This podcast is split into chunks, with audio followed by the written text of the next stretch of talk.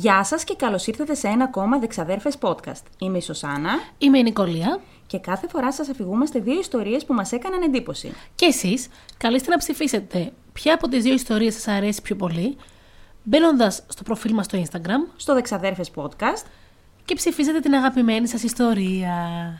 περιμένω πόση ώρα να δω τα μούτρα σου τα χαρούμενα. Βλέπεις όμως, δεν έχω πει τίποτα όση ώρα πίνουμε καφέ. Ούτε κι εγώ. Ε, το, απο- το αποφύγαμε και οι δύο. Έτσι. Εντέχνος. Σας ευχαριστώ πάρα πολύ. Παιδιά, τι νίκη ήταν Σε αυτή. κατοτρόποσα. Εξαιρετική. Ήταν 82, ξέρω εγώ, κάτι, κάτι τρελό. Άρα πρέπει να βρω ιστορίες απλά που να έχει μέσα αίμα δάκρυα και υδρότα. Εννοείται. Και μόνο από τον τίτλο, ε, δηλαδή όταν έβλεπε κάποιος η ιέρια του αίματος. Ε, εντάξει, φίλε. Έτσι. Κέρδισε. Σε ψηφίζω από τώρα, να ξέρεις. Άμα τη εμφανίσει. Μπράβο στην ιέρια. και εγώ θα σε ψήφιζα. Ευχαριστώ. Ναι. Που έκανα όμως εγώ το εξής. Επειδή νίκησες, και επειδή νίκησες με τόσο μεγάλη διαφορά, εμένα γύρισε το μυαλό μου, καταλαβαίνεις. Και είπα, Όχι, αυτή τη φορά θα σκίσω. Εκμεταλλευόμενη το γεγονός ότι έλειπα. Ναι. Λες, αυτή δεν μπορεί να κάνει καλή δουλίτσα, δεν μπορεί να ψάξει, με κατοτρόπωσε. Ε, ας κάνω μια τέλεια ιστορία. Γιατί η κυρία ξαδέρφη από εδώ, που δεν βλέπετε, αλλά από εδώ είναι. Από εδώ είμαι, παιδιά. Ναι, πήγε ταξίδι στην Αγγλία. Τι ωραία πέρασα. Πέρασες πολύ ωραία. Είναι η κολλητή μου στην Αγγλία. Ναι. Οπότε ήμασταν μαζί.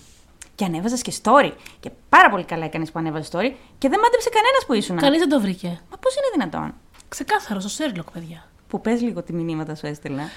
Και είμαι στην Αγγλία, κάνουμε βόλτες αυτά κακό και ενδιάμεσα στέλνει ξαδέλφη μηνύματα. Να πας να δεις ένα στοιχειωμένο σπίτι. Και να ανεβάζει story. Να ανεβάζει. Χριστιανή μου τη λέω. Θα βγω στους δρόμους. Εγώ, η κολλητή, τα παιδιά παραμάσχαλα, να δούμε στοιχειωμένα σπιτιά. Εγώ αυτό θα έκανα, να ξέρεις. Ωραία. Και έτσι περιοριστήκαμε στο μουσείο του Σέρλοκ. Πολύ ωραία ήτανε. Ευτυχώς. Και μου στείλες και μια ωραία φωτογραφία που τι ήταν εκείνο; Ε, βιβλιοπωλείο που είχε κάτι περίεργα βιβλία. Βιβλιοπωλείο ήτανε. Ε, Τι ωραίο. Είχε περίεργα βιβλία. Ναι, ήταν φωτογραφία μόνο για σένα. Με παραφυσικά φαινόμενα και Ναι, τέτοια ναι, και ναι. παραψυχολογία. Πάρα πολύ ωραία. Είχαν απίστευτα βιβλιοπολία παντού. Έχει, ναι. η Τα Αγγλία έχει απόλαυσα πολλά. όσο τίποτα. Και επίσης, όσο καιρό ας πούμε εσεί ήσουν στην Αγγλία, εγώ βρήκα ευκαιρία να ψαχουλεύω τα μηνύματά μας. Ντροπή και έσχος. Ναι, γιατί λέω αυτή κάνει δουλειά, ρε παιδί μου, δεν θα απαντάει, θα μπαίνω εγώ, θα κοιτάω. Η οποία εγώ καημένη απαντούσα. Απλά έχουμε και δύο ώρες διαφορά. Ναι, ναι, ναι. Ωραία. Ε, και είδα ένα πάρα πολύ ωραίο μήνυμα που μας έστειλε μια κοπέλα για την υπόθεση Μέρντοκ. Την ξέρεις, την έχεις ακούσει καθόλου; Διάβασα το μήνυμα. Διάβασες το μήνυμα, ναι. ε, έχει γίνει σφαγή στο ίντερνετ με αυτή την υπόθεση. Το, γιατί τώρα νομίζω γίνεται η δίκη. Έχει τέσσερις μέρες, ακούω podcast μόνο για αυτή την υπόθεση. Μιλάμε δολοφονίες, ε, plot twist, λεφ, λε- οικονομικά, λεφτά. Μια πάρα πολύ δυνατή. Είναι η γνωστή η οικογένεια Μέρντοκ που έχουν σχέση και με τον Τιτανικό. Ναι, που ναι. έχει κάνει το, το βίντεο. Ναι, αυτή. Έχει γίνει σφαγή. Και κάποια στιγμή, δεν ξέρω αν θα το κάνω βέβαια, γιατί έχει πολύ ζουμί και πολλές λεπτομέρειες. Να το κάνεις βίντεο. Θέλει ένα 40 λεπτό τουλάχιστον για να τα πεις όλα. Τέλος πάντων, αυτό ήθελα να πω. Ευχαριστούμε πάρα πολύ που μας στέλνετε τέτοια μηνύματα. Ναι. Και μας λέτε υποθέσεις και μας λέτε ιστορίες και πάρα πολύ μας αρέσει αυτό. Ναι. Και που εγώ μπαίνω και τα βλέπω κρυφά. και επίσης και εγώ τώρα, αφού πήγες και εσύ το ταξίδι σου, Θα πας κι εσύ; θα πάω κι εγώ και θα κάνω το ίδιο. Θα ανεβάζω story. Αποστοιχειωμένα σπίτια. Έχω ήδη εντοπίσει τρία στοιχειωμένα σπίτια. Όχι, ναι, δεν είναι ακριβώς σπίτια. Τέλος πάντων, τρία στοιχειωμένα σημεία που θα πάω εκεί που θα πάω. Πρόσεξε που θα πας το παιδί. Ναι, θα είμαι με την κόρη μου, οι δυο μας. Αυτό σου λέω. Αυτή κι αν ψοφάει. Ψοφάει. Τέλεια. Είναι σαν εμένα, την έχω κάνει σαν τα μούτρα μου. Θα ανεβάζω story και θα βλέπετε εσείς και θα μαντέψετε πού είμαι. Γιατί δίνω μόνο καλές ιδέες. Που είναι πολύ δύσκολο να βρούνε που θα είμαι. Ναι, είναι. Ναι. Αυτά είχαμε να πούμε σήμερα. Έχουμε να πούμε κάτι άλλο; Όχι, μπορούμε να πούμε όμως για την εκπληκτική ιδέα που είχα εγώ Ναι. για την ιστορία που θα, σε ποια χώρα θα είμαστε. Αχ, ναι, πες Ναι, όχι, μπράβο μου. Ναι, να το ναι, πούμε αυτό. ναι. Γιατί είχα τη φοβερή ιδέα να πάμε στην Ισπανία σε αυτό όμως το Ναι. επεισόδιο. Που δεν την έχω επισκεφτεί ποτέ. Εγώ έχω πάει δύο φορές. Εγώ θέλω να πάω, δεν την έχω επισκεφτεί ποτέ. Αλλά την αγάπησα από τα βιβλία του Κάρο Ρουί Θαφών, που εσύ δεν τον ξέρεις. Αλλά αν διαβάσεις έστω και από τα βιβλία του, είναι σαν να σου ανοίγει ένα παράθυρο σε έναν κόσμο που δεν είχες ούτε καν ονειρευτεί. Αυτό. Αυτό Είναι- που έπαθα εγώ με τον Καστανέτα και το Μεξικό. Είναι μαγικός. Και έτσι λοιπόν είχα σκεφτεί την Ισπανία. Και η καλή μου ιδέα τελείωσε εκεί. Ναι. Γιατί πού να φανταστώ ότι δεν έχει πολλές ιστορίες που μπορώ να ασχοληθώ για να πω σε αυτό το podcast. Βρέσει, θα βρίσκεις ιστορίες πρώτα ενδιαφέρουσες και μετά θα μου λες: Α, βρήκα μια ιστορία από εκεί. Εσύ το κάνεις ανάποδα. Διάλεξε πρώτα την Ισπανία. Καλά να πάθω. Όπω έκανα και εγώ με το Μεξικό. Έτσι, έτσι έκανες με το Μεξικό. Ναι. Πού καλά να πάθεις. Που καλά να πάθω. Πάμε λοιπόν στην ιστορία μου. Ναι. Όχι, γιατί εγώ. Και να ρίξουμε πρώτα. Από συνήθεια. Από τώρα, συνήθεια. εντάξει, δεν υπάρχει. Θα, θα πει και η μοίρα να ξεκινήσεις εσύ, να ξέρεις. Περιμένει τώρα το ρίχνω. Ε, ναι, ρίξω. Είναι δυνατόν. Είναι δυνατόν. Εγώ το. ε, δε- δηλαδή δεν αμφέβαλα καν ότι θα τα. δεν γίνονται αυτά. Πάμε λοιπόν Ναι. στην ιστορία μου. Πάμε, ορίστε. ναι. Είμαστε στη Μάλαγα, νότια της Ισπανίας, κοντά στο Γιβραλτάρ. Γιατί όπως είπαμε σε αυτό το podcast, μαθαίνουμε και γεωγραφία. Ναι. Θα σου μιλήσω λοιπόν για μια στοιχειωμένη βίλα. Τρελαίνομαι.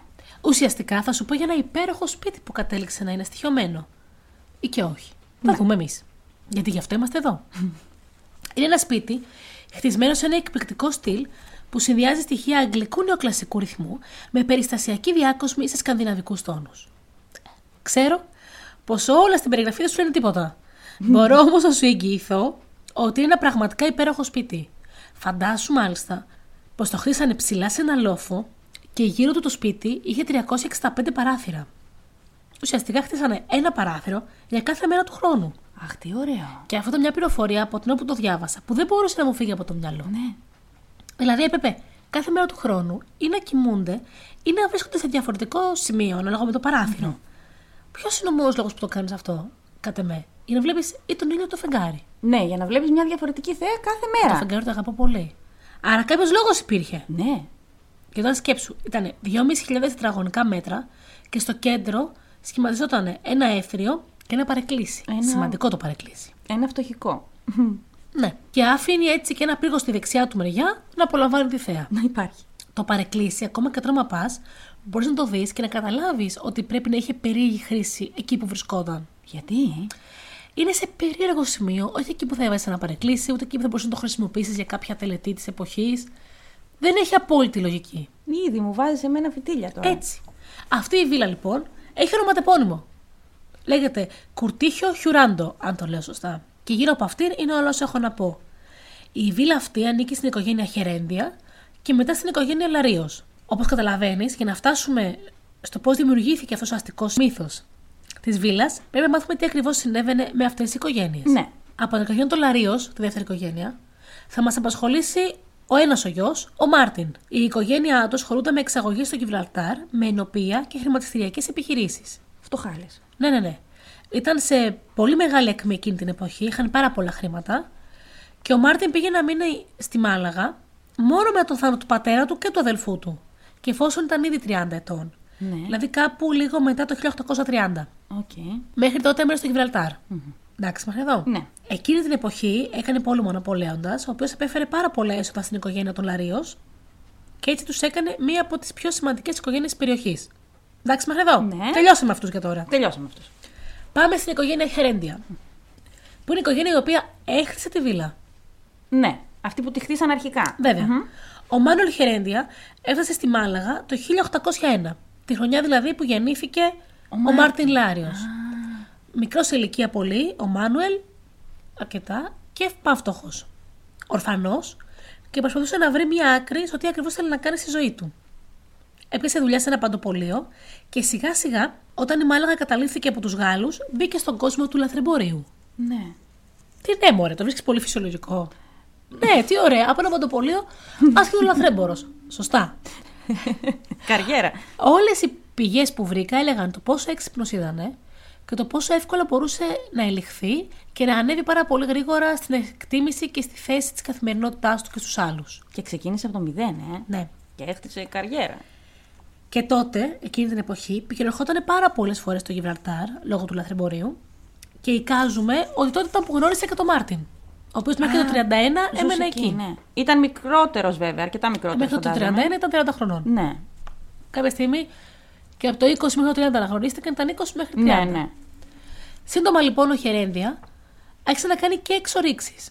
Να εκμεταλλεύεται εδάφη στη Νότια Αφρική και μετά από τις εξορίξεις ασχολήθηκε με το ναυτικό εμπόριο, φτιάχνοντας και τον δικό του στόλο.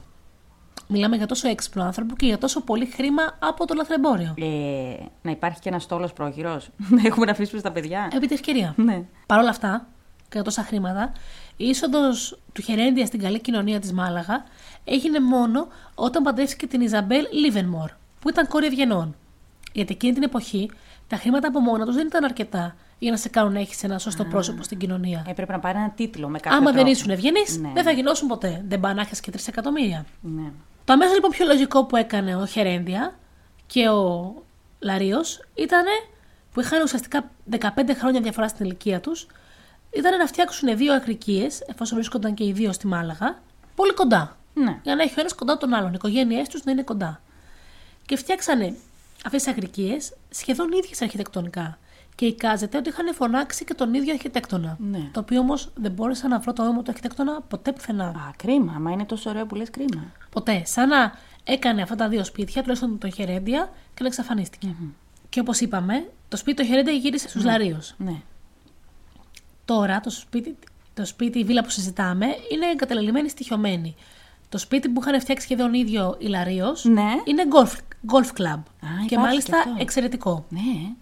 Στην πορεία πουλήθηκε μετά το 25 στην οικογένεια του Λαρίου στο σπιτι γιατί η οικογένεια Χερέντια είχε οικονομικά προβλήματα. Α, Τώρα, πώς γίνεται μετά από τόσα χρήματα και στόλο να έχει οικονομικά προβλήματα, δεν ξέρω. Βέβαια, βρήκα και στοιχεία που έλεγαν ότι πάντα οι Χερένδια είχαν μια κακοτυχία, τους κυνηγούσαν διάφορα προβλήματα και υπήρξε και κάποια οικογενειακή φωτογραφία που απεικονίζεται η μία η κόρη των Χερένδια, η οποία φαίνεται στη φωτογραφία πως έχει ξύλινο χέρι. Άρα ούτε οι ασθένειες τους άφηναν ήσυχους. Και στην πορεία που το διάβαζα, δεν βρήκα πουθενά απογόνους από την οικογένεια Χερέδια. κατατρεγμένη από τη μοίρα. Ναι. Μετά λοιπόν από όλους αυτούς, τη βίλα την αγόρασε η οικογένεια ενός γιατρού, που όμως δεν έζησε ποτέ εκεί αυτός. Η τρίτη οικογένεια τώρα που το αγοράζει, ναι. Και το 1975 τη βίλα την πήρε η οικογένεια Χουράντο, που από αυτούς πήρε το όνομά της. Περίμενε. Το 1875. Όχι, 1975. Α, τώρα τελευταία. Ναι, οκ. Την πήρε η οικογένεια Χουράντο, που από αυτούς πήρε τελικά το όνομά της. Και φτάνουμε στο 2000, όπου την βίλα την αγόρασε μια εταιρεία για να φτιάξει ένα ξενοδοχείο.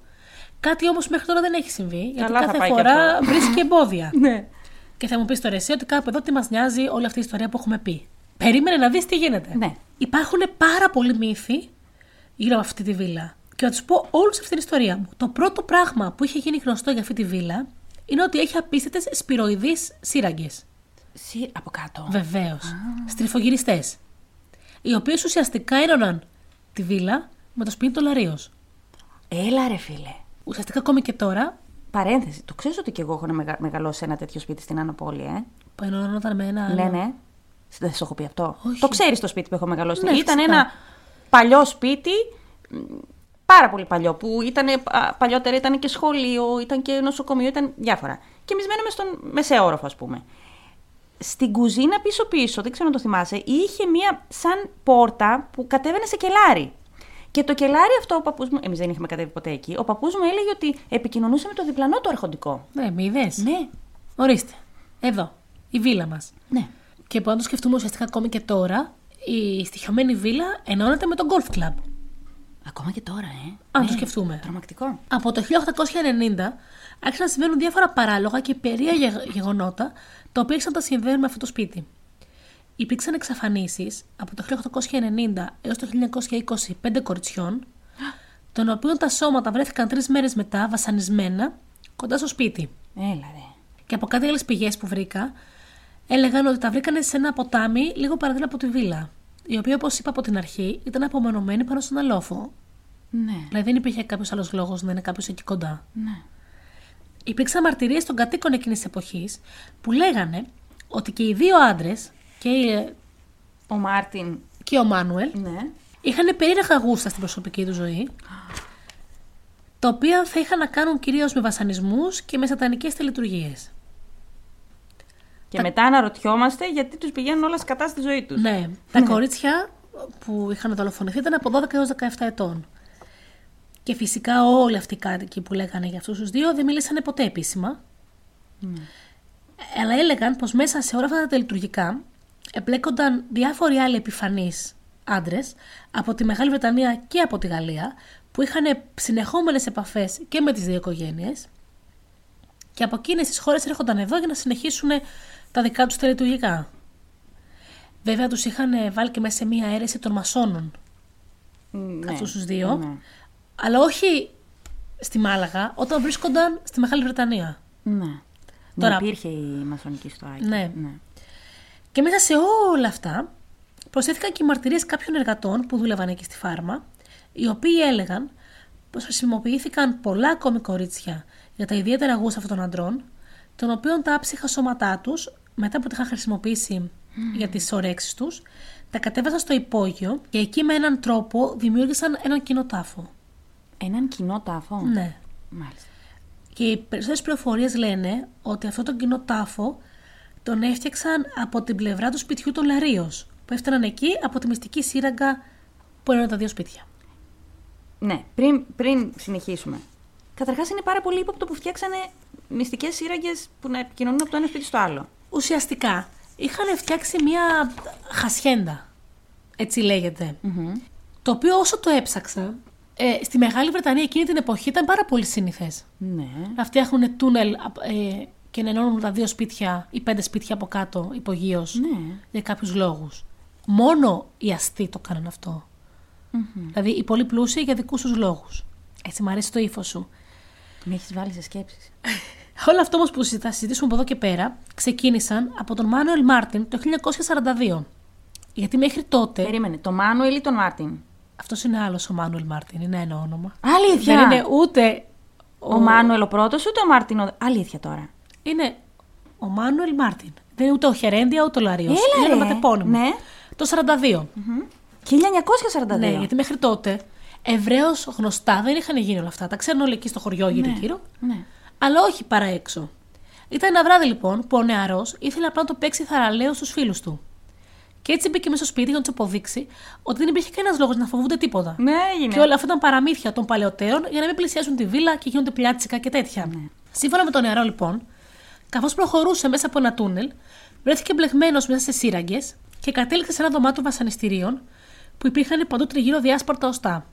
Από τότε, όσες φορές και να το ρώτησαν, είτε οι ερευνητές αστυνομίας, είτε οι φίλοι του, είτε οι δημοσιογράφοι, δεν άλλαξε ούτε μία λέξη από όλα όσα είχε πει. Ήταν απολύτως πιστός σε κάθε του περιγραφή. Αλλά παρόλα αυτά δεν το πίστεψε κανείς. Θυμάσαι εκείνη την ιστορία που έχουμε ζήσει. που εμείς μεγαλώσαμε στην Άνω Πόλη Ναι. σε δι- διαφορετικές περιοχές. Διαφορετικές, ναι, διαφορετικά σημεία της Ανοπόλη. Σημεία της Ανοπόλης. Και με έναν περίεργο τρόπο και οι δύο, όταν ήμασταν παιδιά, με διαφορετικές παρέες. Ναι, ναι. Γιατί Γιατί, εγώ έχουμε είμαι και μικρότερη. Αυτό θα έλεγα, ναι. Έχουμε, είχαμε και άλλες παρέες. Ε, είχαμε μπει στο ίδιο μέρος που βρήκαμε πολύ ύποπτα πράγματα που δεν ξέρει κανένας στην Ανοπόλη που βρίσκεται και τώρα είναι κλειστό. Ναι. Και είπαμε και οι δύο, ο- εγώ δεν μπήκα, μπήκε ο φίλος μας. Θυμάσαι ποιος φίλος μας, ο Γιώργος. Ναι. Και εγώ έχω μπει. Αυτό, ότι ο Γιώργος περιέγραψε κάποια πράγματα που βρήκε εκεί μέσα, που έδειχναν ότι μπορεί να γινόντουσαν τελετές εκεί, και ότι και εσύ είδες ακριβώς τα ίδια Ναι. πράγματα. Και τώρα είναι κλειστό αυτό το μέρος. Θα μας πληρώσετε για να πούμε που είναι, να Έτσι. ξέρετε. Ή έξω θα κάνουμε εκδρομές. Όσοι ακούνε δεξαδέλφες podcast, Ναι. θα κάνουμε και δρόμενα στην πόλη. Όσοι είναι εδώ Θεσσαλονίκη, Ναι. θα παίρνουν διαβαίνουμε. Εκεί όμως δεν μπορούμε να πάμε, είναι κλειστό. Έχω πάει τελευταία για να δω αν είναι κλειστό και είναι κλειστό. Εγώ έχω να πάω νομίζω από την καραντίνα την πρώτη. Και όχι απλά κλειστό, έχουν βάλει και σκυλί μπροστά. Α, Τέλεια. σκυλί δεν το έχω πετύχει. Ναι, ναι. Για συνέχισε. Λίγα χρόνια αργότερα, λοιπόν, από τη μαρτυρία του Μάνουελ Μάρτιν, ερευνητές προσπάθησαν να μπουν πάλι σε αυτές τις σύραγγες και να δουν πού θα καταλήξουν. Τώρα, γιατί έφεσαν τόσα χρόνια να περάσουν, δεν ξέρω Ναι. και δεν το κάνανε αμέσως, γιατί πρέπει να μπήκανε μετά το 1950. Θα σου πω για ποιο λόγο. Ναι. Γιατί μπήκανε μέχρι ένα σημείο και μετά δεν μπορούσαν να προχωρήσουν παρακάτω, γιατί η είσοδο είχε κλείσει με τσιμέντο. Ναι. Κάτι που πρέπει να έγινε από τις επόμενες οικογένειες που είχαν πάρει το σπίτι, άρα μετά το 1950. Μάλιστα. Από το 42 και μέχρι το 52 είναι πάρα πολλά χρόνια να μην ασχοληθεί κανείς με ολόκληρη μαρτυρία Ναι. του ανθρώπου. Ή μπορεί να είχαν και άλλες μαρτυρίες και να τα συνδυάσανε και να. Ναι. Ναι. Μέσα σε όλα αυτά τα τρομακτικά λοιπόν που έγραφε το σπίτι, έπεσε και η συγκυρία του εμφυλίου πολέμου στην Ισπανία. Ισπανία. Οπότε μπορούσε να βάλει και αυτό το λιθαράκι της. Που έχουμε ακούσει τα χείριστα. Ναι. Εντάξει, δεν νομίζω πως υπάρχει κανένας εμφύλιος πόλεμος που να μην είναι τραγικός, Ναι. αλλά και ο δικός τους ήταν επίσης. Ναι. Τουλάχιστον αυτοί έχουν παραδεχτεί τα πόσα γίνονταν στον εμφύλιο πόλεμο, ενώ κάτι άλλες χώρες όπως και η δική μας λένε ότι δεν συνέβαιναν ποτέ. Έκανα τοποθέτηση, ε. Αυτό ξυπνα- ξυπνάει το, το, το, το πολιτικό. Τι να κάποιο κάνω; μέσα σου. Τότε λέγανε λοιπόν πως η βίλα είχε γίνει τόπος κρατήσεων, βασανιστήριων και εκτέλεσης πολλών ανθρώπων. Έλα. Αν και στην αρχή είχαν προσπαθήσει να το χρησιμοποιήσουν ε, σαν νοσοκομείο. Ναι, γιατί ήταν τεράστιο. Ναι, αλλά μετά μάλλον είδανε τι μπορούσαν να γίνουν από κάτω, μπουντρούμια κτλ. Και, είπαν να το χρησιμοποιήσουν. Η δύναμη των ανθρώπων στους ανθρώπους. Ναι. Τώρα λοιπόν, αν νομίζεις ότι τελειώνουν όσα έχουμε μάθει για το σπίτι εδώ, κάνεις λάθος. Έχω και άλλα για το θρύλο του. Βλέπω, Δεν θα έχεις τελειώσουμε. Άλλες δύο-τρεις σελίδες. Ναι. Δεν θα τελειώσουμε ποτέ για να κερδίσω. ναι. Υπάρχουν πάρα πολλά ηχητικά ντοκουμέντα που αποδεικνύουν παραφυσική δραστηριότητα μέσα σε αυτό το σπίτι. Ναι, ναι, ναι. Είμαι σίγουρη ότι τώρα έχω τραβήξει την προσοχή Ναι. σου. Ακούγονται σε αυτές τις καταγραφές φωνές κρυσταλλικές που προσπαθούν να επικοινωνήσουν με όσους βρίσκονται κάθε φορά εκεί. Έλα ρε εσύ. Και ταυτόχρονα, όσοι είναι εκεί, κάποιες φορές βλέπουν μια μορφή που βγαίνει στην αυλή Ναι. και τους λέει για πτώματα που υπάρχουν αρκετά μέτρα κάτω από το έδαφος. Ανατρίχιασα, κρύωσα για κάποιο λόγο. Είναι, σου λέω, είναι πολύ βαθιά ριζωμένη η έννοια του μύθους σε αυτό το σπίτι. Και μετά αυτές τις μαρτυρίες, ερχόμαστε λίγο πιο κοντά στην εποχή μας, όπου μια ομάδα πέντε νεαρών ανδρών μπήκε μέσα στο σπίτι και έκανε μια συνεδρία Ouija board. Έλα, έλα. Εσένα που σου αρέσουν αυτά, εξήγησε ο κρότες μας τι είναι αυτό. Το Ouija board Ναι. είναι αυτή μια πλάκα. Ένα ταμπλό. Ταμπλό, ναι. Μερικές φορές είναι ξύλινο, μερικές φορές χάρτινο, μερικές φορές. Τέλος πάντων, διάφορα. Που έχει πάνω γράμματα και κρατάνε όλοι μαζί έναν σαν δείκτη και γυρνάει αυτό και γράφει και Ουσιαστικά απαντάει. καλούν πνεύματα. Ναι, επικοινωνούν με τα πνεύματα, ναι. Σύμφωνα λοιπόν με αυτούς, μίλησαν μέσω του ταμπλό με ένα κορίτσι, ή μάλλον με το πνεύμα ενός που το έλεγαν Έλενα. Ήταν 12 ετών και πέθανε εκεί. Όταν τη ρώτησαν αν ήταν μόνη της, αυτή είπε πάλι με το ταμπλό: Όχι, πολύ ακόμα, έθριο 4 μέτρα κορίτσια. Καλέ, ανατριχιάζω, κοίτα. Και στην πορεία οι άλλες λέξεις που έβγαλε ήταν απαγωγή, πολύς πόνος, δολοφονία. Έλα, ρε. Όπως αντιλαμβάνεσαι, φύγανε τρέχοντας από εκεί, αλλά ολοκληρώνοντας την ιστορία τους, όπως έφευγαν, ήταν ένα συγκεκριμένο σημείο στο έθριο να φωτίζεται. Α, αυτή ήτανε. Ναι. Και εγώ έτσι λέω. Γιατί οι φωτεινές εμφανίζονται. Τώρα τι θα πω. Όχι, όχι, να πεις γιατί ε, εσένα περιμένω για να πω την υπόλοιπο, το υπόλοιπο κομμάτι. Σαν φως ή κάτι φωτεινό εμφανίζονται μόνο πνεύματα που έχουν να κάνουν με το καλό ή αγνά πνεύματα. Τα σκοτεινά είναι σκοτεινά. Τα λέει και η λέξη, δεν είναι. Σε ευχαριστώ πάρα πολύ για αυτή σου την. Άρα αυτή ήτανε. Ναι. Και αμέσως μετά έχετε η ιστορία του Χούλιο Βάσκες. Ενός 20χρονου αγοριού που πήγε εκεί για να δει με τα μάτια του τι ακριβώς συμβαίνει με μια παρέα φίλων του. Έπεσε όμως σε ένα πηγάδι που υπήρχε εκεί. σε ένα βάθος πάνω από 30 μέτρα. Και έμεινε καθυλωμένος πάντα σε ένα αναπηρικό καροτσάκι. Έλα, ρε. Δεν ήξερε όμως ούτε πώ έπεσε, ούτε τον έσπρωξε κανείς. Αυτό δεν σκόταψε πουθενά. Το πηγάδι έλεγε ότι δεν το είδε ποτέ. Και το μόνο που είπε ήταν ότι ακολουθούσε μονάχα μια φωνή η οποία του έλεγε Έλα. Όχι, όχι. Έλα, ρε, φίλε. Και μετά από όλα αυτά, έχουμε Ouija board, έχουμε τον άνθρωπο στο πηγαδι Για τα πιο πολλά, τα πιο πίσω τα είχαν ξεχάσει οι άνθρωποι. Εμφανίζεται ένας πολύ γνωστός ερευνητής και ψάχνει να βρει μια άκρη. Ναι. Ο Χωσέ Μάνουελ Φρία, που ερευνούσε για πάνω από 10 χρόνια το σπίτι. Ναι. Και το 2000 τελειώνει μια ηχογράφηση ο Μάνουελ που την έκανε ουσιαστικά. Πάλι Μάνουελ. Ναι, Έλα, ρε. που την έκανε για τον Χωσέ Ριβέρα, αυτή την ηχογράφηση, αυτή τη χρησιμοποιούσε ο Χωσέ Ριβέρα, ο οποίος ετοίμαζε μια ταινία για τον Lovecraft. Τι λες, ρε; Έτσι, που να βλέπετε τα μούτρα της. Ωστόσο, η προβολή κάποιων σεάνς που έκαναν εκεί, γι' αυτό το βάσαμε στην ταινία. Θα να πει στους ακρότες μας τι είναι. Ε, η ναι, σεάνς. σεάνς είναι συνεδρίες που καλείς και επικοινωνείς με Έτσι. πνεύματα, τέλος πάντων. Όταν προσπαθούσαν να το δούνε για να δούνε πώς θα το βάλουν στην ταινία, δεν μπορούσαν να τα βάλουν γιατί ενώ τα βλέπανε αυτό που είχαν γυρίσει, φαινόντουσαν διάφορες φανταστικές σιλουέτες δεξιά και αριστερά και μικρές φωτεινές μπάλες στην οθόνη.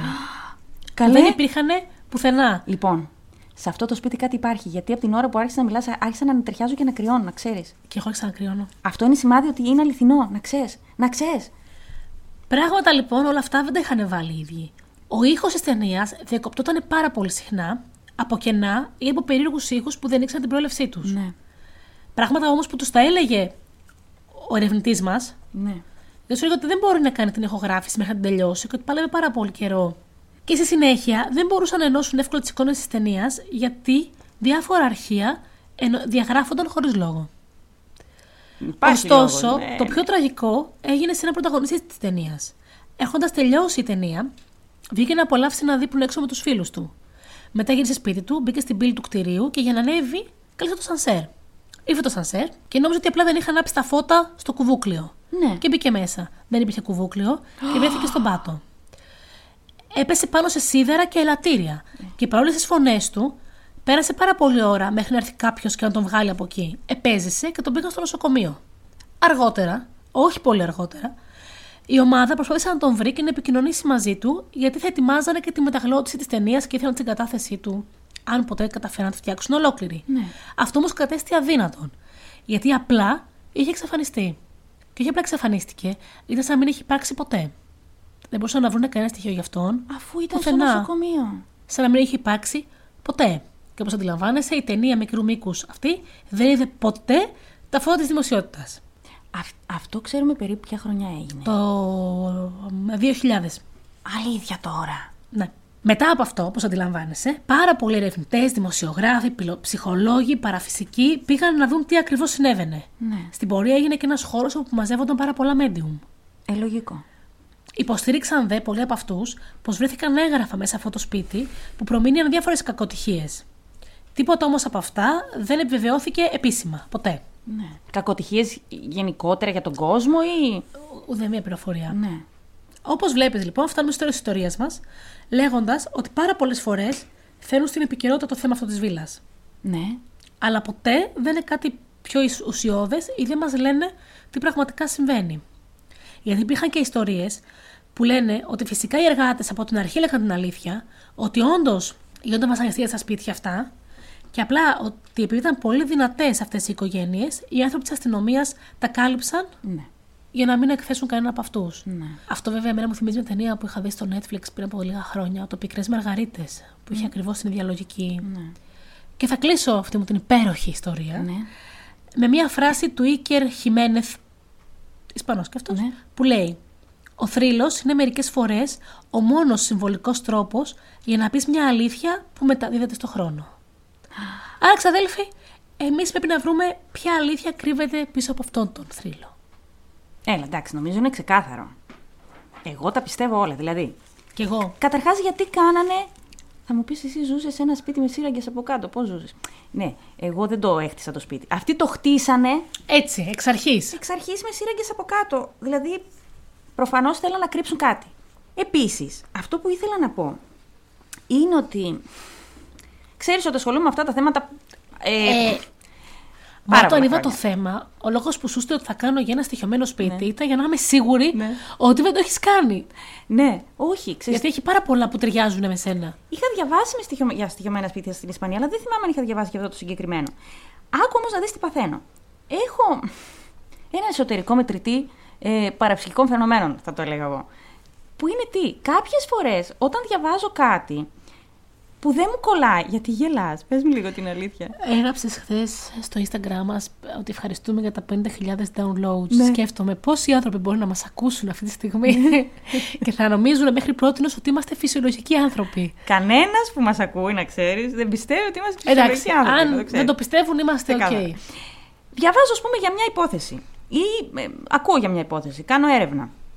Όταν ανατριχιάζω, πάντα ξέρω ότι υπάρχει από πίσω κάτι κακό. Αυτό μου έχει συμβεί τρεις φορές μέχρι τώρα. Δεν θα πω σε ποιες περιπτώσεις. Τη μία την έχω κάνει βίντεο.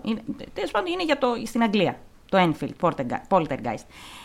Με το που άρχισα να λες την ιστορία, εγώ άρχισα να κρυώνω και να ανατριχιάζω. Που σημαίνει ότι υπάρχει εκεί κάτι πολύ σκοτεινό. Είμαι σίγουρη. Και τα άσπρα φώτα που βλέπουν είναι οι ψυχές των αθώων. Ξεκάθαρα. Δεν μου το βγάζει από το μυαλό με τίποτα. Δεύτερον, πρέπει να πάμε ταξίδι. Γράφω και τη Μάλαγα Έτσι. σε αυτές τις εκδρομές που θα κανονίσουμε, θα διοργανώσουμε. Θα τα διοργανώσουμε αυτά, μου το υπόσχεσαι. Ναι. Γιατί εγώ στον επόμενο που θα στείλει μήνυμα, πότε Ναι. θα κάνουμε κάτι, θα πω ότι η ξαδέλφη είπε ναι. Ναι, εντάξει, ναι, να το πει. Ξεκάθαρα. Και τρίτον, αυτό που λες για τις φωνές, το έχω πάθει και σε μοντάζ στο βίντεο που έχω κάνει περίεργα θέματα και μέσα στο μοντάζ ακουγόταν φωνές που λέγανε διάφορα. Πρέπει να το έχω ξαναπεί. Δεν το έχω ξαναπεί, ναι. ναι. Και πολλές φορές μας στέλνουν Στο podcast. στο podcast ε, διάφοροι που μας ακούνε και λένε «Ρε εσείς, στο 16-16 ξέρω εγώ ακούγεται αυτό, στο 3-40 ακούγεται αυτό που εγώ δεν τα καταλαβαίνω πάντα. Και που εμείς όταν γυρίζουμε τα επεισόδια είμαστε μόνες μας. Σε ησυχία. Τελείως μόνες μας. Δηλαδή, το maximum που μπορεί να έχει υπάρξει όταν κάνουμε επεισόδιο είναι το σκυλί μου. Και ο Παλιατζής. ναι. που δεν υπάρχει περίπτωση να ακούγεται από την πολυκατοικία μου. Γιατί η πολυκατοικία μου είναι, έχει συγκεκριμένη διαμόρφωση τέλος πάντων που δεν υπάρχει ναι, ναι, περίπτωση. ναι. Είναι περίεργο. Συμβαίνουν αυτά. Μη με λέτε εμένα, μη με λέτε. Μη μου λέτε με αυλακίες ότι είμαστε τρελές. Δεν είμαστε τρελές. Εσείς είστε τρελοί που δεν πιστεύετε. Έτσι ακριβώς. Μ' άρεσε η ιστορία σου. Πολύ χαίρομαι, γιατί παιδεύτηκα. Και θέλω να δω φωτογραφίες από αυτό το σπίτι αργότερα. Θα σου δείξω. Είναι εκπληκτικό. Μπράβο, μπράβο. Βέβαια το βλέπεις και το νιώθεις ότι του συμβαίνει κάτι βαρύ στο σπίτι. Ε, Όπως και το σπίτι εδώ στο, στη Θεσσαλονίκη. Όχι όμως αυτό που ξέρουν όλοι. Αυτό που έχω κάνει βίντεο, που είναι στο, στη Βασιλής Όλγας 20 νομίζω. Που το βλέπεις και λες, ναι. Ναι. Γεια σας, πνεύματα. Τι Ναι. κάνετε, πώς τα περνάτε; Ήρθαμε γιατί σας περιμέναμε. Αυτά. Ξεκινάω τη δικιά μου ιστορία. Βεβαίως. Λοιπόν, όπως είδατε και από τα story μας στο Instagram, μου λες εσύ θα κάνουμε Ισπανία. Ωραία. Και εγώ έχω ήδη καβάτζα δύο-τρεις Ε, ναι. Αυτά είναι που δεν αντέχω. Ναι. Γκαβάτζα. Ναι. Πού; Που πάλι την πάτησα με τον ίδιο τρόπο. Είπα θα κάνω ένα συγκεκριμένο θέμα που έχει να κάνει με εξαφανίσεις και μετά λέω όχι μωρέ, αυτό είναι πολύ ωραίο για βίντεο και έχει πάρα πολλά πράγματα να πω, οπότε δεν θα το κάνω. Μετά ξεκίνησα να κάνω κάτι άλλο και μετά στο τέλος σου έστειλα και λέω όχι δεν θα κάνω το αυτό, θα Έτσι. κάνω ένα τρίτο. Που δεν είχα ιδέα για αυτή την υπόθεση και όταν τη διάβασα λέω δεν γίνονται αυτά τα πράγματα. Έχει να κάνει λοιπόν... Α, εγώ να πω Ναι. ότι υπήρχαν πηγέ. Δεν ξέρω αν το πάθες κι εσύ. Ναι. Είτε στο YouTube είτε σε άλλα podcast μπορούσα να ακούσω και τη δική μου ιστορία τουλάχιστον. Ναι. Και ήταν μόνο στα Ισπανικά. Ναι. Οπότε δεν μπορούσα να Ναι. πάρω παραπάνω πληροφορίες. Ναι, και εγώ το έπαθα αυτό. Δεν ξέρω γιατί συμβαίνει αυτό με την Ισπανία. Βρήκα μόνο ένα podcast και ένα βίντεο στο YouTube στα αγγλικά. Όλα Ναι. τα άλλα ήταν στα ισπανικά. Βρήκα και κάποια άρθρα που βέβαια λέγανε πολύ λίγα Τα άρθρα πράγματα. ναι, αλλά τα. Ναι, ναι, ναι, Αυτό. ναι. Για πες. Θα σου μιλήσω λοιπόν, Ισπανία έτσι, για την περίεργη εξαφάνιση του Χουάν Πέντρο Μαρτίνες Γκόμες. Ή αλλιώς το αγόρι από τη Σομοσιέρα. Όπως είναι γνωστό. Σομοσιέρα είναι μια περιοχή, θα σου εξηγήσω μετά τι γίνεται. Βλέπεις, δεν ρώτησα, περιμένω. Ναι. Κάποιοι λένε ότι αυτή η εξαφάνιση είναι η πιο περίεργη εξαφάνιση παιδιού ever στην Ευρώπη. Ο Χουάν λοιπόν γεννήθηκε την 1η Ιανουαρίου του 1976. Οι γονείς του ήταν ο Αντρέ και η μητέρα του Κάρμεν. Ωραία. Ο Χουάν ήταν μοναχοπέδι. Ωραία. Ήταν ένα πάρα πολύ καλό παιδάκι, πολύ καλός μαθητής, που του άρεσε πάρα πολύ το σχολείο και η σχέση του με την οικογένειά του ήταν πάρα πολύ καλή. Ωραία, Είχε μέχρι ιδιαίτερη εδώ. αδυναμία στον παππού και τη γιαγιά. Πάντα ήταν ένα πολύ ανεπτυγμένο παιδί για την ηλικία του και πολύ συχνά τον περνούσαν για μεγαλύτερο. Ένα πάρα πολύ γλυκό παιδάκι. Αν δεις φωτογραφίες, είχε μαύρα μαλλιά, μαύρα μάτια. Ένα Ισπανάκι, ας πούμε, που περιμένεις να δεις. Πάρα πολύ γλυκό παιδί. Είμαστε το 1986. Οπότε ο Χουάν είναι 10 χρονών. Ωραία. Ναι. Ο Χουάν και οι γονείς του ζούσαν σε μια μικρή πόλη, πιο πολύ χωριό ήταν τότε, που λέγεται Μούρθια. Μούρθια. Μούρθια. Και είναι νότια της Ισπανίας. Ο πατέρας του. Α, Χου- κοντά μου θα ήταν κι αυτή. Και εγώ πριν νότια ήμουνα. Ναι, ναι, εκεί στα νότια. Ο πατέρας του Χουάν εργαζόταν ως οδηγός φορτηγού.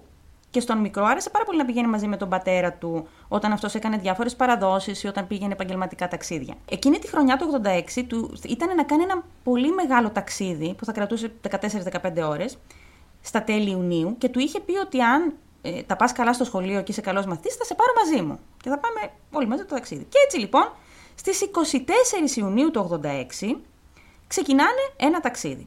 Ξεκίνησαν όλοι μαζί από. Τώρα αυτό είναι λίγο περίεργο, αλλά θα στα πω, θα στα πω όσο πιο απλά μπορώ. Ο πατέρας του είχε ένα ημιφορτηγό Volvo F12.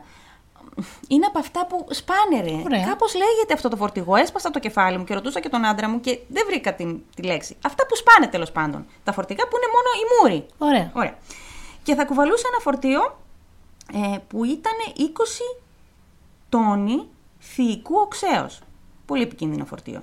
Και κάποιοι μάλιστα αργότερα βγήκαν και τον έκριναν και είπαν ότι δεν θα έπρεπε να κουβαλήσει όλη του την οικογένεια σε ένα ταξίδι που κουβαλούσε φορτίο θηικό οξύ, που έχει μια λογική. 24 Ιουνίου ξεκινάνε το ταξίδι τους. Ξεκίνησαν από τη Μουρθία, Μούρθια και πήγαν στην Καρταγένα, που ήταν περίπου 40 χιλιόμετρα από το σπίτι τους, γιατί εκεί έμενε η αδερφή του Αντρέ και είχε αφήσει εκεί το φορτηγό του για κάποιον λόγο και είχε το αυτοκίνητο της αδερφής του. Ωραία. Πήγαν στην Καρταγένα, αφήσανε το αυτοκίνητο της αδερφής Και πήρε το φορτηγό. Μια Μια και θα χαρά. ξεκινούσαν το ταξίδι τους και θα πηγαίνανε στο Μπιλμπάο, που είναι βόρεια. Το ταξίδι τους θα κρατούσε γύρω στις 15 ώρες. Εκείνο το βράδυ σταμάτησαν αρκετές φορές, φαντάζομαι για να πάνε τουαλέτα, να φάνε κάτι πρόχειρο, ξέρω εγώ. Σταμάτησαν στις 9 το βράδυ σε ένα εστιατόριο, έχουμε μάρτυρες για όλα αυτά που λέω, και ξανά στις 12. Μετά ξανά τα ξημερώματα, γύρω στις 4, 3 με 4, κοιμήθ- κοιμήθηκαν σε ένα χώρο που. Τύπου ρεστέρια. Πώς τα λένε ναι. αυτά, μωρέ. Και τα ρεστέρια. Και μάλιστα και γι' αυτό ρώτησα τον άντρα μου και μου λέει: Ε, δεν ξέρω. Λέω και τι ξέρεις. Το ένα σε ρωτάω, δεν ξέρεις. Το άλλο σε ρωτάω, δεν ξέρεις. Τέλος πάντων. Με ρωτήσουμε το δικό μου, τα ξέρει αυτά. Ρεστέρια. Ναι, ο δικός θα το ξέρει. Στις 5.30 λοιπόν, τους είδανε σε ένα εστιατόριο να τρώνε πρωινό και οι τρεις μαζί. Σε αυτή τη φάση, η σερβιτόρα παρατήρησε ότι η οικογένεια ήταν πάρα πολύ χαρούμενη, κάναν αστεία μεταξύ τους, περιέγραψε ακριβώς την εμφάνιση του μικρού, που ήταν αυτά όντως που φορούσε, ένα τζιν παντελόνι και μια κόκκινη μπλούζα. Φάγαν όλοι μαζί και φύγανε. Μάλιστα, οι γονείς λέει πιανε καφέ και ο μικρός έφαγε ένα κέικ. Και από αυτό το σημείο και μετά αρχίζουν όλα τα περίεργα. Βλέπουν το φορτηγό να, φεύγουν, να φεύγει από το, από το εστιατόριο αυτό. Προς την περιοχή Σομοσχέρα. Ωραία. Που από ό,τι κατάλαβα είναι μ, τύπου βουνά. Και είναι λίγο δύσκολο να οδηγάς εκεί γιατί είναι. Πώς ήταν παλιά η Κατάρα; Ναι. Που εμείς την προλάβαμε την Κατάρα, γιατί πηγαίναμε πρέβεζα κάθε. Ναι, τέλος πάντων, σαν τους τρελούς. Ε, Κάπως έτσι.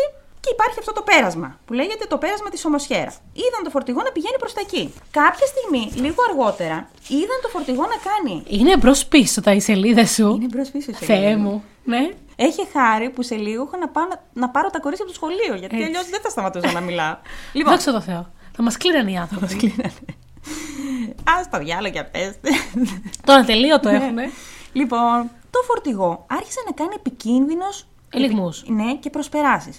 Κάποιοι μάρτυρες είπαν ότι παρατήρησαν ότι δεν άναβαν τα φώτα των φρένων του φορτηγού. Που σημαίνει είτε ότι δεν τα πατούσε ποτέ, είτε ότι- ότι δεν λειτουργούσε σωστά. Οδηγούσε, λέει, μάλιστα τόσο επικίνδυνα που σε δύο φα- φάσεις κόντεψε να τρακάρει και άλλη μία πέρασε τόσο ξιστά από ένα άλλο φορτηγό που το έσπασε τον καθρέφτη. Και σε κάποια φάση εμ, οδηγούσε τόσο επικίνδυνα που ανάγκασε ένα τρίτο φορτηγό να πάει στην άκρη του δρόμου και να σταματήσει. Που είναι πολύ περίεργο για επαγγελματία οδηγό Ναι. που κουβαλάει και την οικογένειά του μαζί. και, και φύγει κόξη. Ευτυχώς δεν είχαμε θύματα σε εκείνη τη φάση. Σύμφωνα όμως με τις μαρτυρίες και σύμφωνα με τον ταχογράφο, που θα σου πω πολλά για αργότερα για τον ταχο- ταχογράφο, ε, να πούμε τι είναι ταχογράφος. Είναι τέλος πάντων ένας μετρητής που έχουν τα φορτηγά και τα επαγγελματικά οχήματα, που μετράει την ταχύτητα και την απόσταση που διανύει Ναι, ένα, ένα φορτηγό. Ένα φορτηγό, ένα όχημα. Και λεωφορείο νομίζω έχει. Και, ναι, νομίζω έχουν και τα λεωφορεία. Σύμφωνα με τον ταχογράφο, πήγαινε με 140 χιλιόμετρα την ώρα. Που είναι πάρα πολύ για φορτηγό. Είναι υπερβολικά πολύ. Στις 6 λοιπόν τα ξημερώματα, το φορτηγό, όπως είναι φυσιολογικό, συγκρούστηκε με ένα άλλο φορτηγό, την ώρα που πήγαινε με 140 χιλιόμετρα, στην Σομοσχέρα. Σε αυτήν εδώ την, το πέρασμα τέλος πάντων. Και όπως καταλαβαίνετε, ήταν ένα πάρα πολύ τρομακτικό τροχαίο. Πήραν φωτιά κατευθείαν τα οχήματα. Υπήρχε διαρροή του θηϊκού οξέως, που είναι πάρα πολύ επικίνδυνο.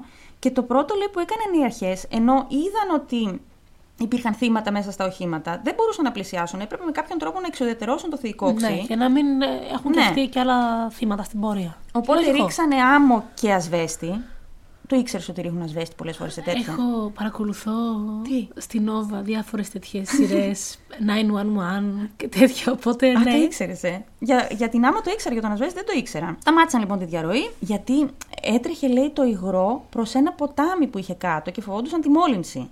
Φοβόντουσαν και τη μόλυνση. Μπαίνουν τέλος πάντων, αφού είχαν σβήσει τη φωτιά και τη διαρροή, μπαίνουν μέσα στο φορτηγό και βρίσκουν τον οδηγό του άλλου φορτηγού σε πολύ άσχημη κατάσταση, αλλά ήταν ζωντανός, με τον άνθρωπος. Δεν υπάρχουν βέβαια πηγές που να λένε αν έζησε τελικά. Φαντάζομαι ότι έζησε, γιατί πήγε, είπαν ότι ήταν σε κρίσιμη κατάσταση και πήγε στο νοσοκομείο. Αν είχε πεθάνει, θα, θα το αναφέρανε Ναι. κάπου. Βρήκανε τον Ανδρές και την Κάρμεν.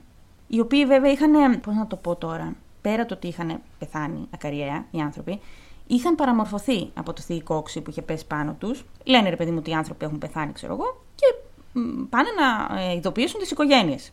Παίρνουν τη μητέρα της Κάρμεν και της λένε: ο, Η κόρη σας και ο γαμπρός σας βρέθηκαν νεκροί. Και λέει η γιαγιά: Και ο μικρός που είναι; Αυτή η ερώτηση μας βασανίζει μέχρι σήμερα. Ο μικρός δεν βρέθηκε ποτέ. Κουλό. Σε βλέπω ότι φάτσο έχεις πάθει σοκ. Προσπαθώ να σκεφτώ τι μπορεί να έχει συμβεί. Λοιπόν, άκου να δεις τώρα. Αυτή λοιπόν είναι η ερώτηση. Πού βρίσκεται ο Χουάν; Είπε μάλιστα η ότι σας παρακαλώ πείτε μου ότι το αγόρι είναι καλά. Οι αστυνομικοί φυσικά τάχασαν. Της είπαν ότι δεν υπάρχει κανένα αγόρι και ότι μέσα στο φορτηγό βρήκαν μόνο τα πτώματα του Ανδρέας και της Κάρμεν. Τους είπε η γιαγιά ότι ήταν μαζί τους, είχαν ξεκινήσει όλοι μαζί, όλοι μαζί αυτό το ταξίδι. Ε, οπότε οι αστυνομικοί έψαχναν και ξαναέψαχναν στο σημείο, αλλά δεν βρήκαν τίποτα. Μέσα στο φορτηγό βρήκαν ενδείξεις ότι έπρεπε να ήταν ο Χουάν εκεί. Γιατί βρήκαν διάφορα σνακ, βρήκαν ένα Walkman που άκουγε κασέτες ο μικρός. Κάνα ρούχο του φαντάζομαι. Τα ρούχα του, ναι. Το άλλο που σκέφτηκαν ήταν ε, επειδή εκεί που καθόταν ο μικρός δεν είχε ζώνες ασφαλείας. Τώρα θυμάσαι, εγώ πρόλαβα. Δηλαδή δεν υπήρχαν καν ζώνες ασφαλείας το 80 Ε, ναι. τόσο. Καθόμασταν στα πόδια του μπαμπά μας, ας πούμε. Και... Τέλος πάντων. Πώς είμαστε ζωντανοί από εδώ. Σκέφτηκαν, μήπως επειδή δεν υπήρχαν ζώνες, πετάχτηκε από τον μπαρμπρίζο μικρός και ήταν κάπου μπροστά. Και ξαναέβγαλαν όλη την άμμο και όλο τον ασβέστη ψάχνοντας που μπορεί να είναι, δεν βρήκαν απολύτως τίποτα. Μετά ε, βρήκανε μόνο λέει μια σόλα παπουτσιού που δεν ήταν το ίδιο νούμερο που φορούσε και ο μικρός. Οπότε καμία σχέση. Μετά σκέφτηκαν μήπως είχε με κάποιον τρόπο πέσει κάτω από το φορτηγό. Φέρανε γερανό, σήκωσαν το φορτηγό, δεν βρήκαν τίποτα και συνέχισαν να ψάχνουν. Έψαξαν λέει τόσο πολύ σε ακτίνα 30 χιλιόμετρων γύρω από το είναι πάρα σημείο. πολύ. Είναι πάρα πολύ. Δηλαδή, καταλαβαίνεις ότι έκαναν δουλειά. Έψαξαν με ελικόπτερα, έψαξαν με σκυλιά. Υπάρχει μία πηγή, που αυτό δεν το είδα στις άλλες πηγές, που λέει ότι τα σκυλιά μύριζαν τον μικρό μέχρι το ποτάμι, που είπαμε ότι ήταν λίγο πιο κάτω, και εκεί σταματούσε τα ίχνη του. Και πώς μπορεί από μια τέτοια σύγκρουση ο μικρός να έφτασε μέχρι το ποτάμι; Έλαντε. Και δεν είναι μια σύγκρουση να πεις εντάξει πηγαίναν με 40-50 και. ή πηγαίνανε με 140 χιλιόμετρα. Στο ποτάμι δεν βρήκαν ποτέ το παραμικρό στοιχείο ή κάποιο ρούχο ή κάποιο σημάδι ότι ήταν ο Χουάν εκεί. Μια άλλη πιθανότητα που σκέφτηκαν οι ειδικοί, και εδώ να κάνω μια αποποίηση γιατί θα ακούσουμε κάτι λίγο σκληρό, είναι ότι ίσως. Το... Τέλεια, ναι, για πέσε. ότι ίσως το σώμα του μικρού έλειωσε από το θηϊκό οξύ. Το σκέφτηκα κι εγώ. Ναι. Αλλά δεν ήταν αλλιώς μόνο του παιδιού. Θα σου πω. Δεν θέλω να μου πεις. Οι ειδικοί Δεν μετράει η γνώμη μου. Δεν μετράει. Οι ειδικοί έκαναν πολλά πειράματα με ζώα για να δουν την επίδραση του θηϊκού οξέως πάνω στο σώμα και να εξετάσουν αν αυτή η θεωρία ήταν πιθανή. Και κατέληξαν στο συμπέρασμα ότι θα χρειαζόταν 24 ώρες μέχρι 4 μέρες για να λιώσει η σάρκα εντελώς από ένα ανθρώπινο σώμα και πάλι θα είχαν μείνει τα οστά ή κάποια. Ειδικά Άρα να φορούσε αποκλείεται ρούχα. αυτό. Ναι. Άρα θα είχαν βρει τουλάχιστον τα οστά που δεν βρέθηκαν ποτέ. Προσπάθησαν τότε να πάνε τα πράγματα πίσω, να ερευνήσουν το γιατί συνέβη το ατύχημα. Ναι, Είχα μια σκέψη. ναι, ναι. ναι. Είδανε μήπως είχαν πεθάνει οι γονείς του Χουάν πριν καούν. Και να οδηγούσε αυτός. Όχι. Τι; Κάποιος άλλος. Ναι, θα στα πω αυτά. Α. Ναι, όχι, είσαι σε, είσαι σε πολύ καλό δρόμο. Προσπάθησαν τότε να δουν και να ερευνήσουν τα αίτια του αντιστοιχήματος. Μίλησαν με πολλούς μάρτυρες και είπαν ότι ναι, όντως έτρεχε με ηλικιώδη ταχύτητα, φαινόταν να μην πατάει φρένο. Οπότε η πιο λογική εξε- ε, εξήγηση ήταν ότι είχαν χαλάσει τα φρένα ή ότι είχε κάποιο μηχανικό πρόβλημα. Ωραία. Ναι. Οι ειδικοί που εξέτασαν όμως το φορτηγό είπαν ότι μηχανικά δεν είχε κανένα απολύτως πρόβλημα. Και εδώ θα μπούμε λίγο στις πιο τεχνικές λεπτομέρειες, γιατί οι αρχές πήραν πάρα πολλά στοιχεία από το ταχογράφο, που λέγαμε και πριν, και είδαν ότι σύμφωνα με τις καταγραφές του ταχογράφου, από την ώρα που έφυγαν από το εστιατόριο στις 5.30 μέχρι την ώρα του δυστυχήματος, το φορτηγό είχε σταματήσει 12 φορές. Και σταματούσαν από ένα δευτερόλεπτο μέχρι 20 δευτερόλεπτα το πολύ. Αυτό είναι πάρα πολύ περίεργο γιατί ενώ πολλοί είδαν το φορτηγό να τρέχει, δεν υπήρχαν μάρτυρες που να είπαν ότι είδαν το φορτηγό να σταματάει, έστω και για λίγα δευτερόλεπτα. Αυτό, ας πούμε, θα είχε λογική πώς. Αν είχε κίνηση, παράδειγμα, και το φορτηγό σταματούσε και ξεκινούσε. Ναι. Δεν είχε όμως κίνηση εκείνη την ώρα, ειδικά ήταν, λέει, οι δρόμοι άδειοι και ήταν κυρίως φορτηγά που. Ναι. Ναι. Εξέτασαν και τον ταχογράφο φυσικά να δουν πώ ήταν χαλασμένος, αλλά δεν ήταν. Λειτουργούσε κανονικά. Και τώρα θα πάμε στις θεωρίες για το τι Βέβαια. μπορεί να συνέβη στον ε, Χουάν. Θυμάσαι εκείνο το φορτηγό που σου είπα ότι ο Ανδρέ τον είχε αναγκάσει να βγει εκτός δρόμου; Ναι. Ωραία. Ο ίδιος λοιπόν οδηγός κατέθεσε στην αστυνομία ότι σταμάτησε στην άκρη του του δρόμου, μετά συνέχισε το ταξίδι του και πιο κάτω έφτασε στο σημείο της σύγκρουσης, στο σημείο του δυστυχήματος. Και είδε, λέει, ένα λευκό βανάκι Nissan, κατευθείαν red flags, Ε, Λευκό βανάκι, Ναι, ναι, ναι. πάμε άψογα. το οποίο σταμάτησε για να βοηθήσει. Από το βανάκι κατέβηκαν μία γυναίκα και ένας άντρας και οι δύο ήταν, λέει, ανοιχτόχρωμοι, έτσι ξανθοί, ε, κατά πάσα πιθανότητα, λέει, ξένοι και μάλλον Σκανδιναβοί και τους αναφέρει ως Nordics. Ε, ναι. Ναι, ρε φίλε. Αυτό που λέγαμε στο προηγούμενο. Βέβαια, πώς δεν Ναι. θυμάμαι εγώ. Παντού κολλάνε οι εξωγήινοι, να ξέρεις. Ο άντρας είχε μουστάκια και η γυναίκα είχε, λέει, ε, ξανθά μακριά μαλλιά. Είπε ο οδηγός ότι η γυναίκα φορούσε σαν στολή νοσοκόμα, σαν ιατρική στολή, κάτι τέτοιο. Και είπε ότι είδε την γυναίκα να μπαίνει μέσα στο φορτηγό, να ελέγχει, λέει, τον άλλο οδηγό πρώτα και είπε ότι είναι καλά, που δεν ήταν ο άνθρωπος καλά. Δηλαδή, αν είχε όντως ιατρικές γνώσεις αυτή η γυναίκα ή ήταν νοσοκόμη οτιδήποτε, θα μπορούσε να δει ότι ο άνθρωπος δεν ήταν καλά, ήταν σε κρίσιμη κατάσταση. Και μετά λέει, επιβιβάστηκαν ξανά λέει στο βανάκι, αυτό είδε αυτός ο, ο οδηγός, και έφυγαν με το βανάκι τους. Σύμφωνα με μια άλλη μαρτυρία, ε, δύο βοσκών Ναι. που ήταν λέει στο σημείο, φαντάζομαι ότι έγινε το δυστύχημα, ήταν δύο βοσκοί στο σημείο που είπαν ότι κάποια στιγμή λέει σταμάτησε ένα βανάκι με έναν ψηλό ξανθό άντρα και μια ξανθιά γυναίκα που φορούσε ιατρική στολή, τα ίδια είπαν κι αυτοί, και μπήκαν λέει μέσα στην καμπίνα του φορτηγού του Ανδρές και πήραν κάτι από μέσα. Το παιδί. Σε αυτούς τους βοσκούς φάνηκε σαν το ανέφεραν ως πακέτο. Που βέβαια ένα δεκάχρονο, θα μου πεις βέβαια ο Χουάν ήταν πολύ ανεπτυγμένος. Αλλά εκείνη την ώρα ίσως Δεν μπορεί ένα παιδί να Ναι. σου μοιάξει με ένα πακέτο. Και σκέψου ότι υπήρχε και φωτιά, οπότε υπήρχαν και καπνοί. Ναι. Μπορεί να μην έβλεπαν καθαρά. Τέλος πάντων. Σημασία όμως τι έχει, ότι εκείνη την ώρα οι βοσκοί το ανέφεραν στην αστυνομία και μετά δεν τους βρήκανε ποτέ για να δώσουν δεύτερη κατάθεση. Εξαφανίστηκαν οι Και οι βοσκοί. βοσκοί. Ναι. Γενικά και στην Ισπανία όλοι εξαφανίζονται. Όλοι εξαφανίζονται, τι γίνεται. Πολλοί λοιπόν είπαν ότι το πακέτο, αυτό που έλεγες και εσύ, που είδαν οι βοσκοί, ήταν ο Χουάν. Και ίσως τον πήραν για να του δώσουν πρώτες βοήθειες. Αλλά αυτό δεν ήταν λογικό. Γιατί ο άλλος τους είχε δει να φεύγουν. Θα μου πεις, μπορεί να, είχε- να είχαν βάλει ήδη το παιδί μέσα αυτοί, όταν τους είδε ο δεύτερος οδηγός. Υπάρχει όμως η εξής πιθανότητα. Αν δεχτούμε ότι η γυναίκα αυτή ήταν όντω νοσοκόμα ή είχε ιατρικές γνώσεις, να πήρε το αγόρι με σκοπό να το μεταφέρει στο νοσοκομείο Αλλά δεν το πήγε ποτέ. να έχασε το παιδί τη ζωή του στην πορεία και αυτοί φοβισμένοι να μην είπαν τίποτα στις αρχές και να ξεφορτώθηκαν το πτώμα. Πού; Που δεν έχει καμία λογική, γιατί πάλι κάτι θα βρίσκανε. Μα δεν Ωραία. βρήκαν αυτό το πτώμα ποτέ πουθενά. Εκτός αν ο Χουάν δεν είχε πεθάνει εκείνη την ώρα ή δεν πέθανε και τον πήρανε και είναι ζωντανός κάπου, μπορεί και να μην θυμάται τίποτα. Και αυτό έχει μια λογική. Δέκα χρονών όμως θυμούνται. Αν δεν θυμόταν από το χτύπημα, Ναι, μόνο έτσι. Ναι.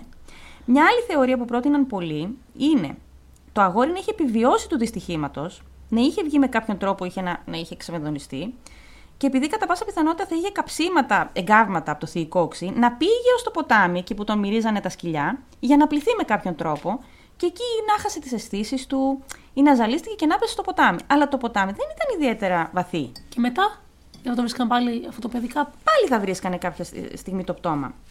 Μια άλλη θεωρία που ήταν και η πρώτη που σκέφτηκα εγώ ήταν το παιδί να είχε πέσει θύμα παγωγής. Άκου τώρα.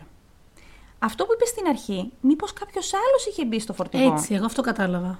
Ναι, και οι γονείς πώς βρέθηκαν μέσα την ώρα του δυστυχήματος; Μπορεί να μπει και μέσα με όπλο, να Ναι. προσπαθούσε να πάρει, να σκοτώσει, να πάρει το παιδί. Γι' αυτό και ο μπαμπάς Ακριβώς. οδηγούσε τόσο άτσαλα. Ναι, ναι. Ακριβώς αυτό που λες. Ή αυτό, ή κάποιος άλλος είχε πάρει το παιδί, προπορευόταν σε προπορευόμενο όχημα και ο Ανδρέας απλά έτρεχε για να τους προλάβει. Και πώς το πήραν το παιδί; Έλαντε, μπορεί να το πήραν σε εκείνα τα, τη στάση των 20 δευτερολέπτων που λέγαμε. Σκέφτηκα εγώ το εξής. Και καλά να κάνουν το stop, να δείξαν τρακάρισμα όταν μπροστά τους. Όχι.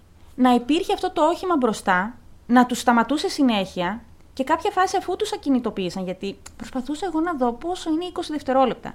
Αν φτάνουν τα 20 δευτερόλεπτα, για κάποιον να σταματήσει, να ανοίξει την πόρτα του φορτηγού, να αρπάξει ένα παιδί και να φύγει. Φτάνουν νομίζω. Που φτάνουν οριακά, δηλαδή. Δεν, δεν είναι τόσο εύκολο όσο φαίνεται. Ναι. Γιατί φαντάζομαι ότι και οι γονείς θα αντιστάθηκαν με κάποιον τρόπο. Μήπως λοιπόν προπορευόταν αυτό το όχημα και ο Ανδρέ απλά το κυνηγούσε; Είναι όλα μπερδεμένα. Καταλαβαίνεις ότι υπάρχουν πάρα πολλές πιθανότητες να έχει συμβεί κάτι, αλλά ότι κάτι συνέβη, κάτι συνέβη. Απ' την άλλη όμως, και αυτή η θεωρία δεν βγάζει πολύ λογική, γιατί ενώ δεκάδες μάρτυρες είδαν το φορτηγό να τρέχει με Κανένας δεν είδε ένα βανάκι Ναι. μπροστά. Δηλαδή κάποιος θα είχε αναφέρει κάτι ή θα είχαν αναφέρει ότι εγώ είδα το φορτηγό σταματημένο, έστω και Ναι. για λίγο.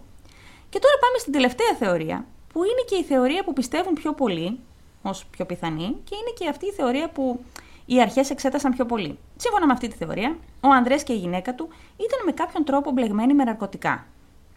Σύμφωνα μάλιστα με ένα άρθρο μιας εφημερίδας το 1987, στο φορτηγό βρέθηκαν ίχνη ηρωίνης. Που βέβαια από μια δεύτερη εξέταση που κάνανε χρόνια αργότερα, αυτό το απέκλεισαν και είπαν ότι δεν ισχύει. Ήταν πολύ συνηθισμένο εκείνη την εποχή να περνάνε φορτία με ναρκωτικά από εκεί που πήγε ο Ανδρές, από τα βουνά. Γιατί; Το ψάξα αργότερα και το είδα και σε, μια, σε ένα podcast που το ανέφερε μία. Εκείνη την περίοδο είχε γίνει ένας χαμός με, τον- με το εμπόριο ναρκωτικών στην Ισπανία, γιατί οι νόμοι είχαν γίνει πιο ελαστικοί όσον αφορά την κατοχή και την προσωπική χρήση. Δηλαδή, θα μπορούσε κάποιος άνθρωπος να είχε ένα κιλό, να τον πιάνανε οι αστυνομικοί και να έλεγε είναι για προσωπική χρήση και να τον αφήνανε. Ναι.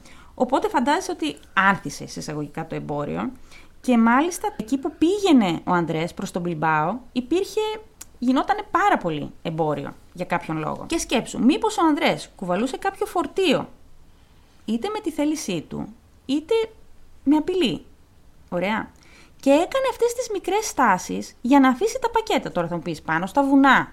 Πού να αφήσει τα πακέτα; Και αν άφηνε τα πακέτα σε άλλα φορτηγά; Ναι, ή σε άλλα σημεία που θα περνούσε φορτηγό μετά να τα πάρει. Ναι.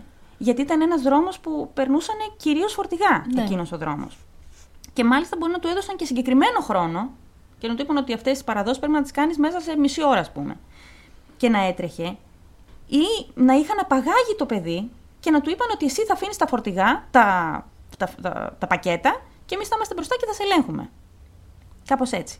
Μετά να είδαν ότι τράκαρε αυτός και να πήραν το παιδί και να φύγανε. Ναι, αυτό έχει μια λογική. Έχει μια λογική. Που πάλι δεν θα μπορούσαν να πάνε στην αστυνομία και να πούνε ότι. Έχουμε ένα παιδί.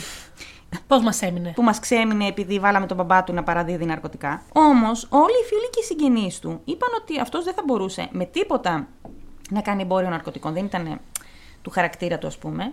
Αλλά φυσικά δεν αποκλείουν το ενδεχόμενο να τον είχαν αναγκάσει, να τον απειλούσαν να κάνει κάτι τέτοιο. Οι αρχές λοιπόν έψαξαν κάθε μαρτυρία και έκαναν πραγματικά πολύ μεγάλη έρευνα, αλλά χωρίς αποτέλεσμα. Υπήρξαν κάποιες μαρτυρίες ανθρώπων που είπαν ότι είδαν τον Χουάν τα επόμενα χρόνια. Η μία μάλιστα μαρτυρία ήταν λίγες ημέρες μετά το ατύχημα και είπαν ότι είδαν τον Χουάν στον Μπιλμπάο, που ήταν ο τελικός τους προορισμός.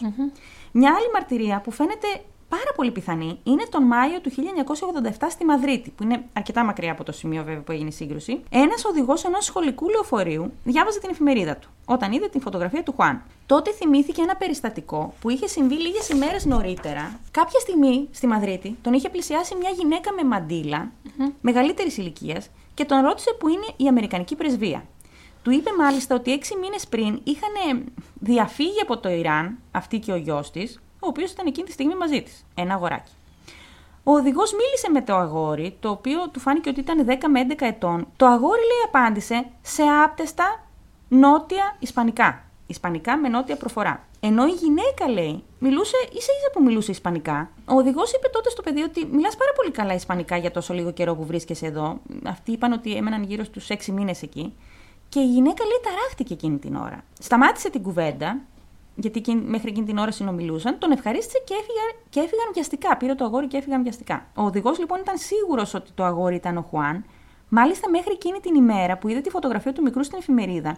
Επειδή του είχε κάνει τρομερή εντύπωση, είχε πάει αρκετές φορές στον Ερυθρό Σταυρό, γιατί η γυναίκα του είχε αναφέρει ότι, ότι έτρωγαν εκεί από συσίτιο.